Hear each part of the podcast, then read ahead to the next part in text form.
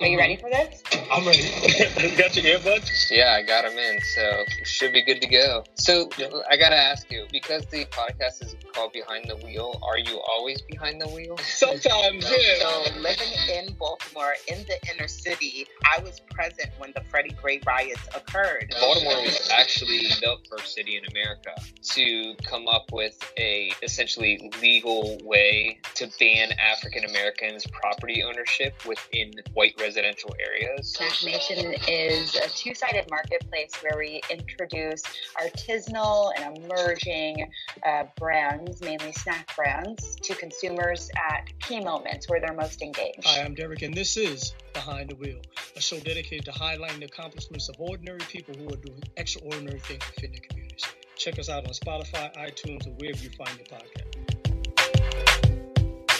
Good morning and welcome back to another episode of Behind the Wheel. I'm your host, Derek Oxley, and today's episode is brought to you by the folks at the Creative Running Collection, an eclectic ensemble of artists from all walks of life and disciplines. I mean, we're talking established to wannabe writers, actors, directors, artists, bloggers, vloggers, videographers, podcasters, journalists, producers, and editors who are passionate about creating content for running and entertainment purposes. Still, but more importantly, they inspire people to pursue a healthy lifestyle by helping them identify their purpose, maximize potential, accelerate their growth, and continuing the cycle. In other words, they help people IMAC their life.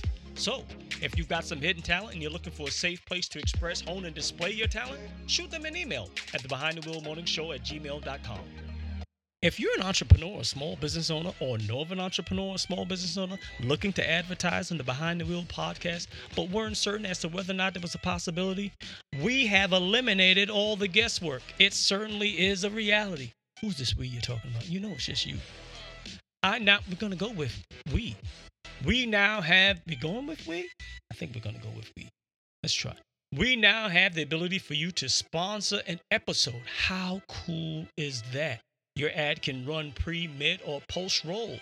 Simply visit ko-fi.com forward slash BTW podcast. The details will be in the show note. That's K-O hyphen F-I dot com forward slash BTW podcast. And one of the cool things about ko-fi.com is it allows supporters of the show to buy me a cup of coffee. You all know I like coffee. So shout out to Latoya Shante, Soul Inspired, Kimberly Hall, and Kim Isaiah. That's why I'm all hyped up on this coffee. Ladies and gentlemen, I'm so excited about our next guest. I became familiar with her from a friend on IG whom I never met before. Ruth Jensen, a white woman out in California, dog lover, reminds me of another woman that I know in California, dog lover, and great people. Ruth always sends me the good, good stuff. So she sent me this video of this woman in a bathrobe, the head wrap, on the rooftop doing a rant. Oh my God, I thought it was funny. Was hilarious to me. And so I was like, yo, thank you, Ruth. This is, this is what I need. You know, a little levity sometimes to ease the tension. And so I reached out to her, like, hey, maybe perhaps she would like to be on the show. Who knows? And she responded in the affirmative. Yo, I was so psyched. I said, Ruth, guess who's going to be on the show? She said, who? I said, Dana Goldberg. Ah, get out. Oh my God. So I'm excited. Let me shut up now. Tune into the show. If you haven't already done so, please go rate and write a review on Apple Podcasts. Enjoy the show. Good morning and welcome back to another episode of Behind the Wheel. I'm your host, Derek Oxley. And today we are privileged to have a special guest. She has performed all over the country, all over the world for that matter. She's uh, one of the first individuals to actually be blocked by the president on Twitter. We'll get into why that was. But give it up for Dana Goldberg. Derek, how are you? I'm doing well. That is a fabulous photo in the back. Thank you. Isn't she beautiful? She's beautiful. I don't know if who'll be able to see that. She is a beautiful Yes. woman. I don't know who she is, but it was a painting I saw in a store, and it was one of those things that I actually left the store and Mhm. I got to the car and I was like, I'm not leaving her in there. She needs to come home with me. She needs to come home. she came home with me. Yeah, she came home with me. Uh, I love that you are literally behind the wheel, not moving, but you do have a seatbelt on. Like you actually have your seatbelt on. The seat, yeah, I don't know. I, I just figured be safe than sorry, you know. I got my mask too if it makes you feel really, you know, comfortable. It makes me feel very comfortable. I feel like people should be wearing their mask and their seatbelt, even if they're not moving. Just Not moving, yeah. I could probably give this to, to the Dems. They might be able to wear this with their um kente cloth. But anyhow, There you go. Oh God, that was. I mean, I tell you what, I love my Dems, but what the fuck were you thinking at that moment? Like that was the worst photo op. I'm like, come on, Schumer, let's go, Pelosi. Like, get two podiums when you speak, and don't wear those for a photo op. That is, Yeah. it was just a bad choice. I just said, okay, well, uh, thanks for playing. But um, it is. I, I, was so honored to be able to have you on the on, on the show. I was inboxed from a, a friend in, in California, Ruth Jensen, and she said, "You've got to check this young lady out. You got to check her out. You got to check out." So she sent me the rooftop rant. I said, "Oh my god, yo, these are like hilarious." Thank and you. and I've been I've been traveling, you know, just wa- going along the journey. I'm like, yo, where's my rants, man? I haven't seen I haven't seen the rants in a while. And you just released a, a, another one. It's like, okay, I got my fix. You know, So when how- everything started happening with, uh, you know, Black Lives Matter, it was really important for me as a very white Jewish lesbian Mhm. um, to um, amplify the voices the in the community of the Black voices that needed to be heard. So even though, you know, some of my rants are about Black Lives Matter and these idiots that ha- feel the need to say all lives matter right after. That's what some of the rants are. I just felt like I had gotten overwhelmed. I was out protesting and, you know, with my mask, two of them actually had my mask and face covering. um, it, but it was important to me. You know, some things are Mhm. worth the risk uh, and, and you've got to do what we need to for social justice. But I just, I needed to put my oxygen mask on. I took a couple weeks and now I'm back and I'll have a new one up tomorrow. They drop every Thursday. Um, first on my Facebook. So if you're listening to this, my Facebook is just DG Comedy. You can find me DG Comedy. Uh, and then on, they'll go up on Instagram, which is also the same link. Just I tried to make it easy for everyone. It's For just everyone at, follow. yep at DG Comedy. So you have been doing comedy now 17 years. 17 years. I started off in Albuquerque, New Mexico. Um, I, I was one of those things that I think this was always what I was supposed to be doing, but you know, I got my degree in physical education because I'm a lesbian and it's the law in New Mexico. Um, I so don't. I, I have a degree in physical education.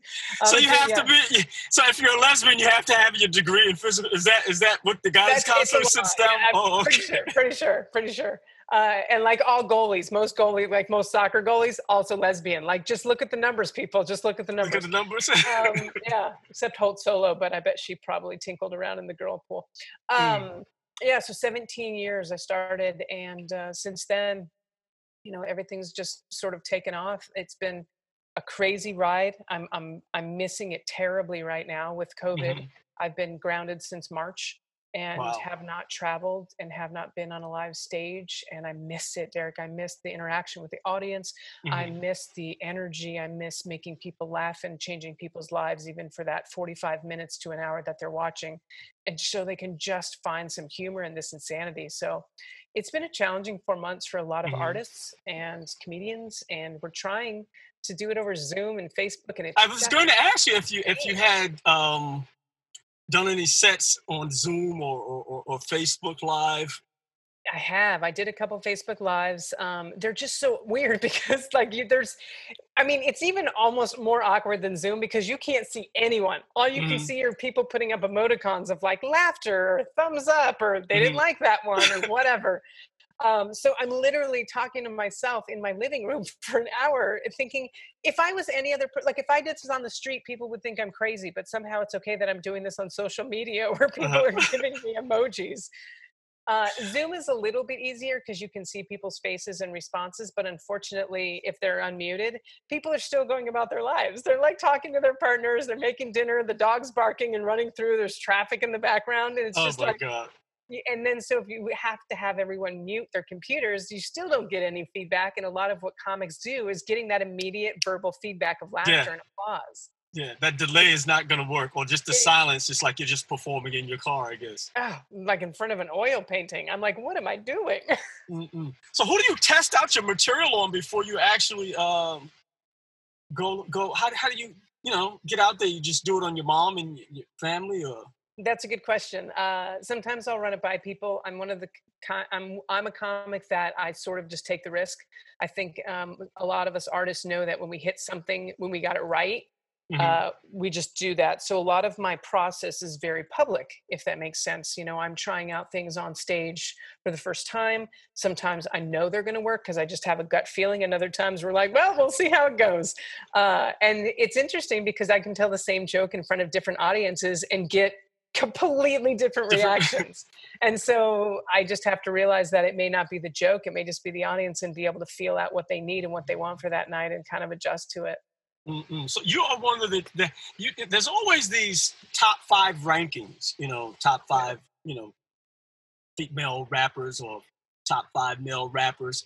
So yeah. this, I, I, I, I, posted that recently, but I, I don't know the listing for top five lesbian comedians. I didn't know that was a thing. I'm like, so who are the other four? But do we care who the other four? Not we. I care because I wanted to be able to say, you know, there, there, are five other people on this list, but you, you know, know, this is the thing. This is, list was fun. It was ten years ago, first of all, um, but I still hope I would be up there in the top five. Um, I think that most people would know that ten years ago, that one of the top lesbian comics in the country was Ellen DeGeneres. So Ellen mm-hmm. was number one. One of my colleagues, Suzanne Westenhoefer, was number two, and then there was a comedian named Bridget McManus, and I believe Rosie was also in that top five. So I was in com- I was in good company. Well, good company. Yeah, Ellen DeGeneres and Rosie O'Donnell. I'll take it. Wow, that is that is amazing, yo. Yeah. I, I sent it to my um. I also sent the link to to my friend Nancy. Nancy's um Nancy's uh, white. She has she has like a, a low cut. Nancy's not gay. I was uh-huh. watching her um her cat one time. I said, Nancy, you got to tell your neighbors that there's going to be a black man coming by to feed the cat. I don't want anybody. And this is this is just me just talking.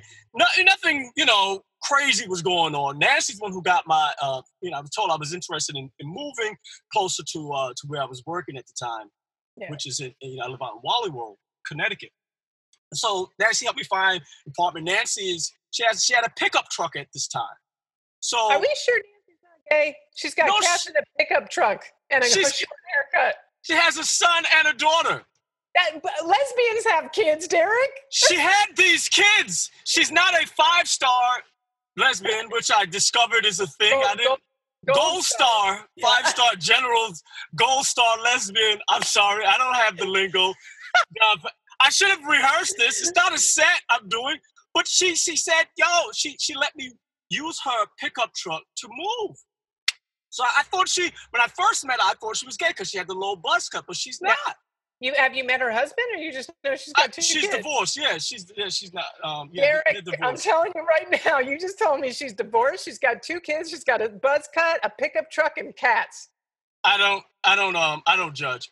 Either way, I'm just like, yo, Nancy's good people. I said, Nancy. That's right. Nancy I get out here. I get out here to Wallingford, and then she tells me, "Do you know that they used the, the, the Ku Klux Klan used to meet at the town hall?" Oh like, Jesus! You tell me this after the fact.